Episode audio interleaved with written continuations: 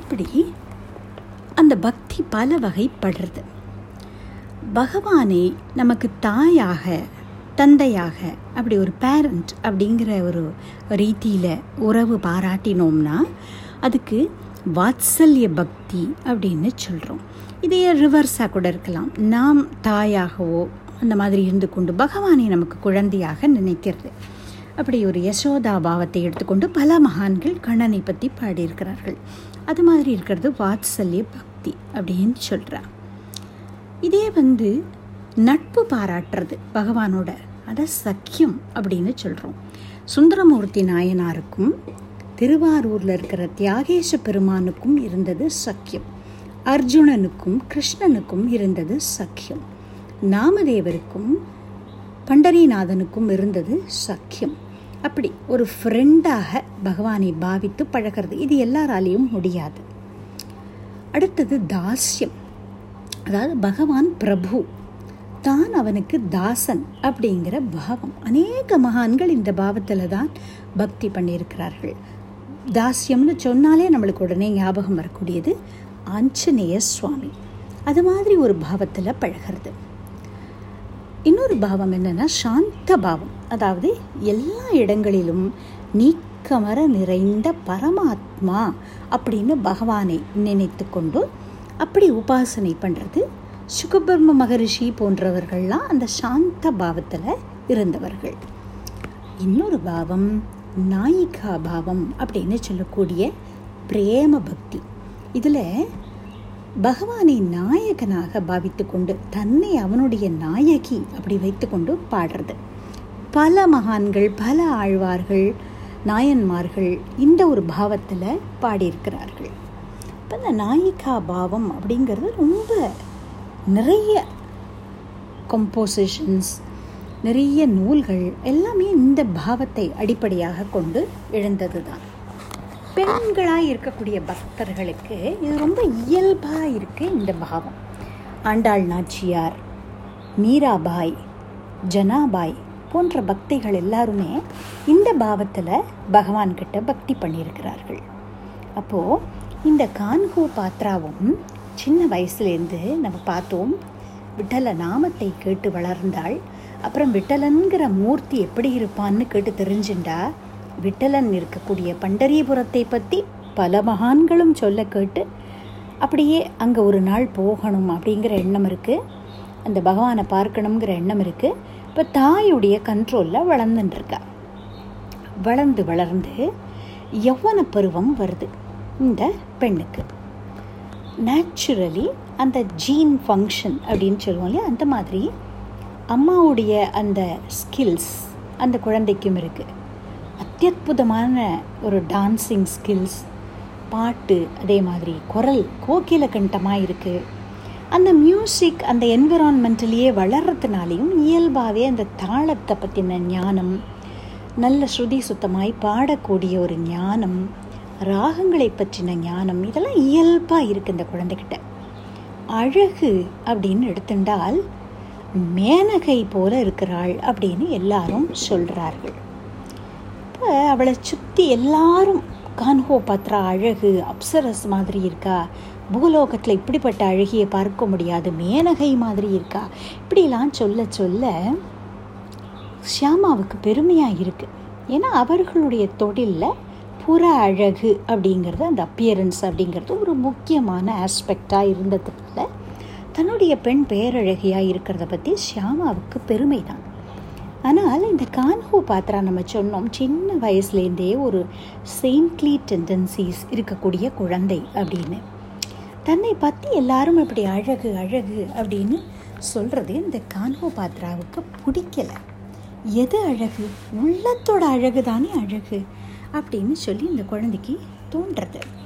தன்னை எல்லாரும் இப்படியே சொல்லின்னு இருக்காளே, அப்போ நீ இந்த சரீரம் தான் அப்படின்னு தானே சொல்கிறா எல்லாரும், அப்படித்தானே என்னை திரும்ப திரும்ப சொல்லி நான் இந்த சரீரம் அப்படின்னு தானே என்னை நம்ப வைக்கிறார்கள் பிரபு, நான் வெறும் இரத்தமும் மாம்சமும் சேர்த்து கட்டின ஒரு விறகா, மாம்ச விறகு தானா, அவ்வளவுதானா நான், நான் வெறும் சரீரமா, இல்லையே அப்படின்னு அவளுக்கு தோன்றுறது.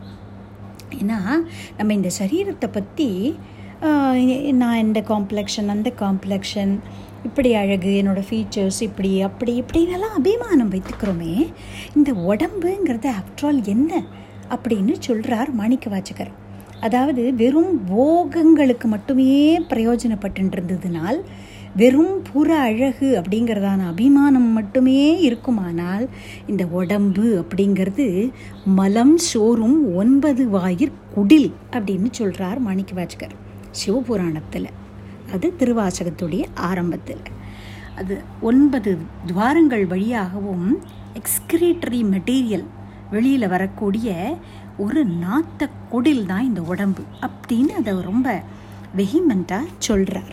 ஆனால் இந்த சரீரமே பகவத் கைங்கரியத்துக்கு, பாகவத கைங்கரியத்துக்கு அப்படின்னு ஈடுபடுத்திட்டோம்னா எப்பவும் இந்த கால்கள் கோவிலை நோக்கியே போகுமானால், சத் சங்கத்துக்கே போகுமானால், இந்த கைகளால் எப்பவும் பகவானுக்குன்னு ஒரு புஷ்பத்தை பறித்து அர்ச்சனை பண்ணினால், பகவானுக்கு அவன் அடியார்களுக்குன்னு பிரசாதம் தயார் பண்ணுறதுக்கே இந்த கைகளை பிரயோஜனப்படுத்தினால், வறியவர்களுக்கு அடியவர்களுக்கு அன்னதானம் பண்ணுறதுக்குனே இந்த கைகள் பிரயோஜனப்பட்டதுன்னா, இந்த கண்கள் எப்பவும் பகவானுடைய ரூபத்தையே பார்த்து கொண்டிருக்குமானால், காதுகள் எப்பவும் அவனுடைய திவ்யமான சரித்திரங்களை, அவனுடைய திவ்யமான நாமங்களை, அவனுடைய பெருமைகளையே கேட்டுருக்குமானால், நாக்கு எப்பவும் அவனுடைய பிரசாதத்தை மட்டுமே ருசிக்குமாயிருந்தால், மூக்கு எப்பவும் அவனுடைய திருமேனியில் சாத்தியிருக்கிற அந்த திவ்யமான புஷ்பங்கள்லேருந்து வரக்கூடிய வாசனையை மட்டுமே நுகருமானால் இந்த உடம்பு அப்போ நாத்தக்குடில்னு நினைக்க வேண்டாம், ஈஸ்வரன் குடியிருக்கிற கோவில்னு அப்பத்தான் நினைக்க முடியும். அப்படிங்கிறதுனால திருமூலர் தன்னுடைய திருமந்திரத்தில் சொல்கிறார், உள்ளம் பெரும் கோவில் ஊனுடம்பு ஆலயம் எப்போ வள்ளற் பிரானார்க்கு வாய் கோபுரவாசல் கள்ளப்புலன் ஐந்தும் காடா மணி விளக்கே அப்படின்னு சொல்கிறார். அப்போது சரீரம்னு ஒன்று கிடச்சதானால் அது சர்வேஸ்வரனுக்காக அர்ப்பணமாகணும் அப்படிங்கிறதுல கான்ஹோ பாத்ரா ரொம்ப தெளிவாக இருக்கிறார். ஆனால் ஒரு புஷ்பம் மலர்ந்திருக்கு அப்படின்னா அந்த வாசனை பரவும் தானே. அப்போ அங்கே அந்த புஷ்பம் மலர்ந்திருக்குங்கிற விஷயம் எல்லாருக்கும் தெரிய வருது தானே. அதுபோல் இந்த கான்ஹோ பாத்ராவுடைய இந்த ஆடல் பாடல், அதில் இருக்கிற திறமை, அவளுடைய அழகு, இந்த விஷயங்கள் கொஞ்சம் கொஞ்சமாக பரவ ஆரம்பிக்கிறது. இந்த ஷியாமாவுக்கும் இப்போது வயசாயிட்டுது. ஏன்னா இந்த குழந்தை வளர்ந்துட்டாள்னு சொல்லும்பொழுது ஆட்டோமேட்டிக்கலி அந்த அவளுடைய தாயாரான ஷியாமாவும் ஷி ஸ்டார்டட் ஏஜிங். அவளால் இப்போ முன்னே போல் சபைகளில் போய் டான்ஸ் பண்ணுறதோ அதெல்லாம் முடியலை. அப்படி இருந்துட்டுருக்கும் பொழுது இந்த கிராமத்தில் இருக்கக்கூடிய அந்த ஹெட்மேன் அப்படின்னு சொல்லுவாங்க, கிராம தலைவர், அவர் சதாசிவம் அப்படிங்கிறவர், அவர் கொஞ்சம் கொஞ்சமாக இந்த ஷியாமா கிட்ட வந்து ப்ரெஷர் போடுறார். இப்போ கான்ஹோ பாத்ராக்கும் வயசு வந்து கொடுத்து பேரழகியாகி இருக்கிறாள். அதனால் இந்த மாதிரி பிரபுக்களுடைய வீடுகளில், ராஜாக்களுடைய சபைகளில் அங்கே போய் டான்ஸராக ஒரு கோர்ட்டிசானாக இருந்து என்டர்டெயின் பண்ணுறதுக்கு அவளை அனுப்பு அப்படின்னு சொல்லி இந்த ஷியாமாவுக்கு ப்ரெஷர் வர ஆரம்பிக்கிறது. ஷியாமாவுக்கு தன்னுடைய மகளுடைய மனநிலை புரியறது. ஆனால் தன்னுடைய குலப்பிறப்பை பற்றின அவேர்னஸும் அவளுக்கு இருக்குது. தன்னோட ஹெல்ப்லெஸ்னஸை நினச்சி அவளுக்கும் வருத்தமாக தான் இருக்குது. ஆனால் வேறு வழி இல்லை. ஏன்னா இந்த பிரபுக்களுடைய பேட்ரனேஜில் தான் அவளுடைய லைஃப் இருக்குது. அப்படி ப்ரெஷர் ரொம்ப அதிகமாகுது. அவளும் எவ்வளவோ சொல்லி பார்க்குறா இந்த கிராம தலைவர்கிட்ட, உங்களுடைய மகள் போன்றவள் கான்ஹோ பாத்ரா, நீங்கள் தவறான நோக்கத்தோடு பார்க்கக்கூடாது அப்படின்னலாம் எவ்வளவோ மன்றாடி பார்த்தும் அதெல்லாம் அவர் கேட்க தயாராக இல்லை. ஏன்னா தெய்வீகமான பெண்ணாக இருந்தாலும் பார்க்குற கண்கள் ஒரு காமுகனுடைய கண்களாக இருந்தால் அவனுக்கு அவளுடைய தெய்வீகத்தன்மை தெரியுமா?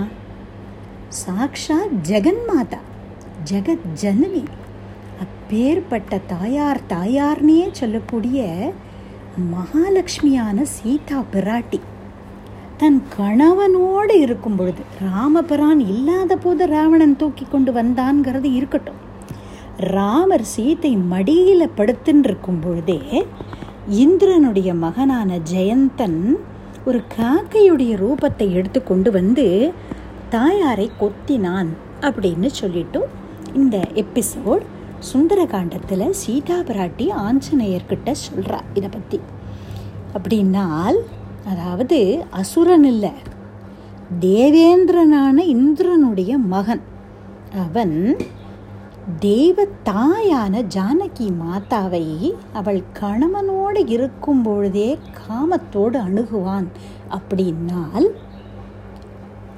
வல்னரபலாக இருக்கக்கூடிய ஒரு கம்யூனிட்டியில் வேறு ஆதரவோ ஒரு பாதுகாப்போ இல்லாத ஒரு குடும்பத்தில் இப்பேற்பட்ட பேரழகி ஒருத்தி இருக்கிறாள் அப்படின்னால் அவளை சுற்றி எத்தனை கழுகு பார்வைகள் வட்டமிடும், எத்தனை ஓநாய்கள் சுற்றி சுற்றி வரும் அப்படிங்கிறத நம்ம கொஞ்சம் கற்பனை பண்ணி பார்த்துக்கலாம். அப்படிப்பட்ட சூழ்நிலையில் இந்த ஷியாமாவால் ரொம்ப நாள் தன் மகளை அவளுடைய புனிதத்தை காப்பாற்ற முடியும்னு தோணலை. ஏன்னா அவள் கான்ஹோபாத்ராவை இந்த மாதிரி ஒரு என்டர்டெயின்மெண்ட் பண்ணுறதுக்கு அனுப்பாததுனால அவளுக்கு கிடைக்கக்கூடிய பேட்ரனேஜ் ஸ்டார்டட் ட்ரையிங் அப். அப்போ ஃபினான்ஷியல் க்ரன்ச் ஏற்படுறது.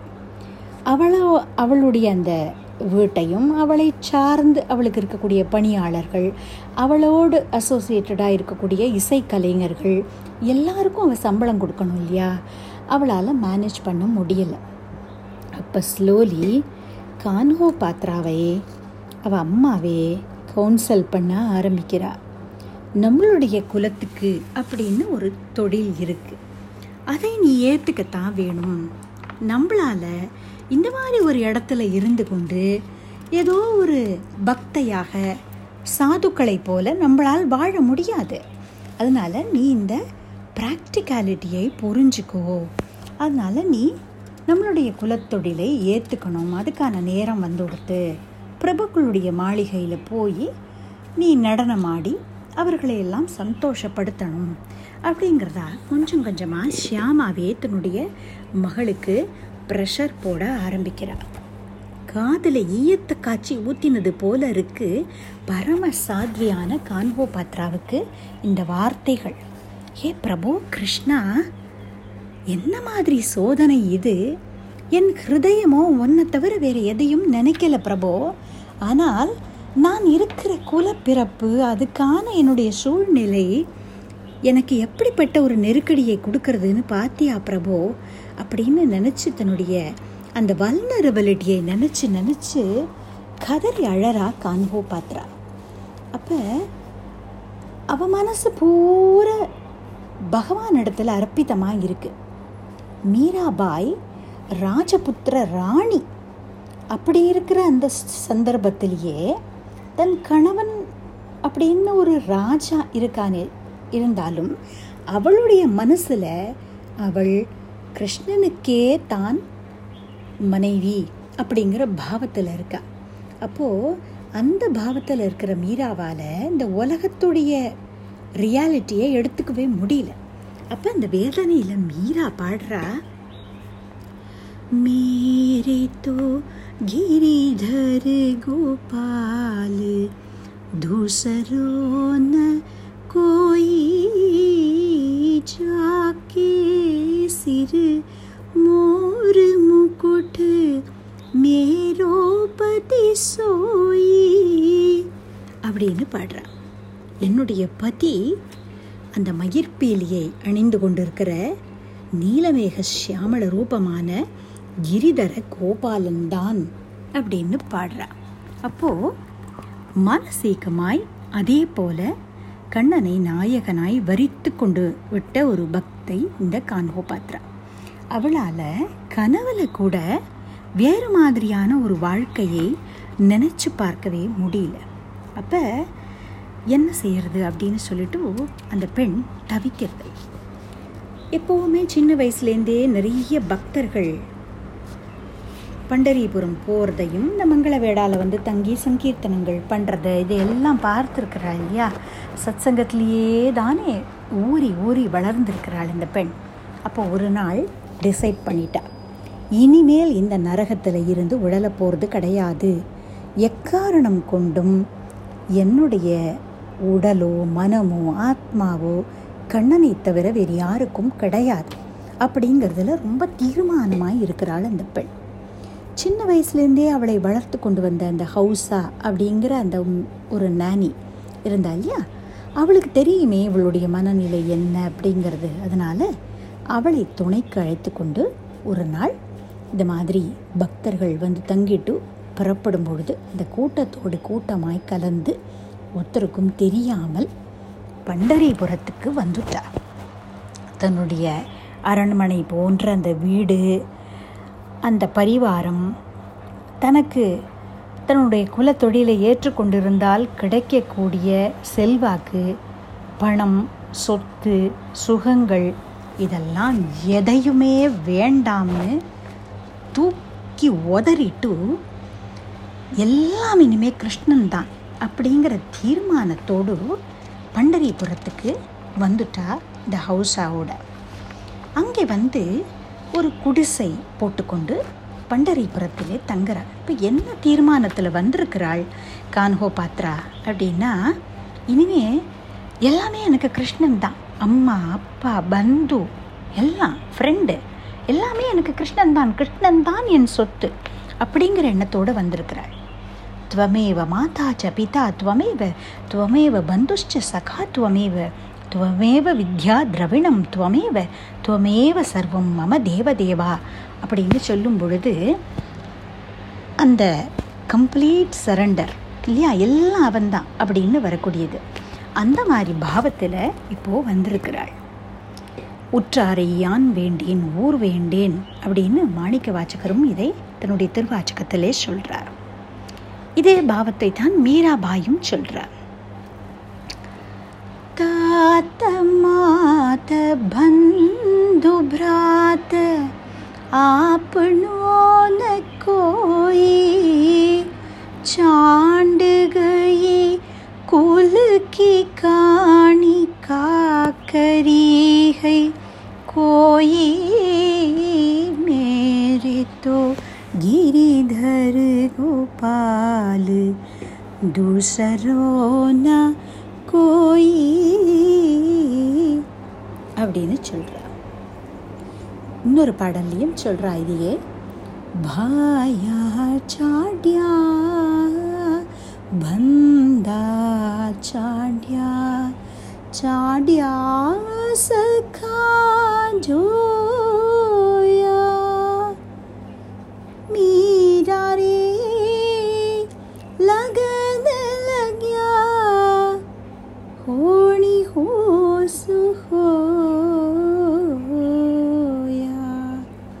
என்ன நடக்கணுமோ நடக்கட்டும், இனி மீரா கிருஷ்ணனுக்கு அர்ப்பிதமாயிட்டாள் அப்படின்னு சொல்கிறா. இந்த கன்விக்ஷன், அது போன்ற ஒரு கன்விக்ஷனோட இந்த சின்ன பெண்ணான கான்ஹோ பாத்ரா பண்டரிபுரமே கதி பாண்டுரங்கனே கதி அப்படின்னு இப்போ வந்திருக்கிறாள்.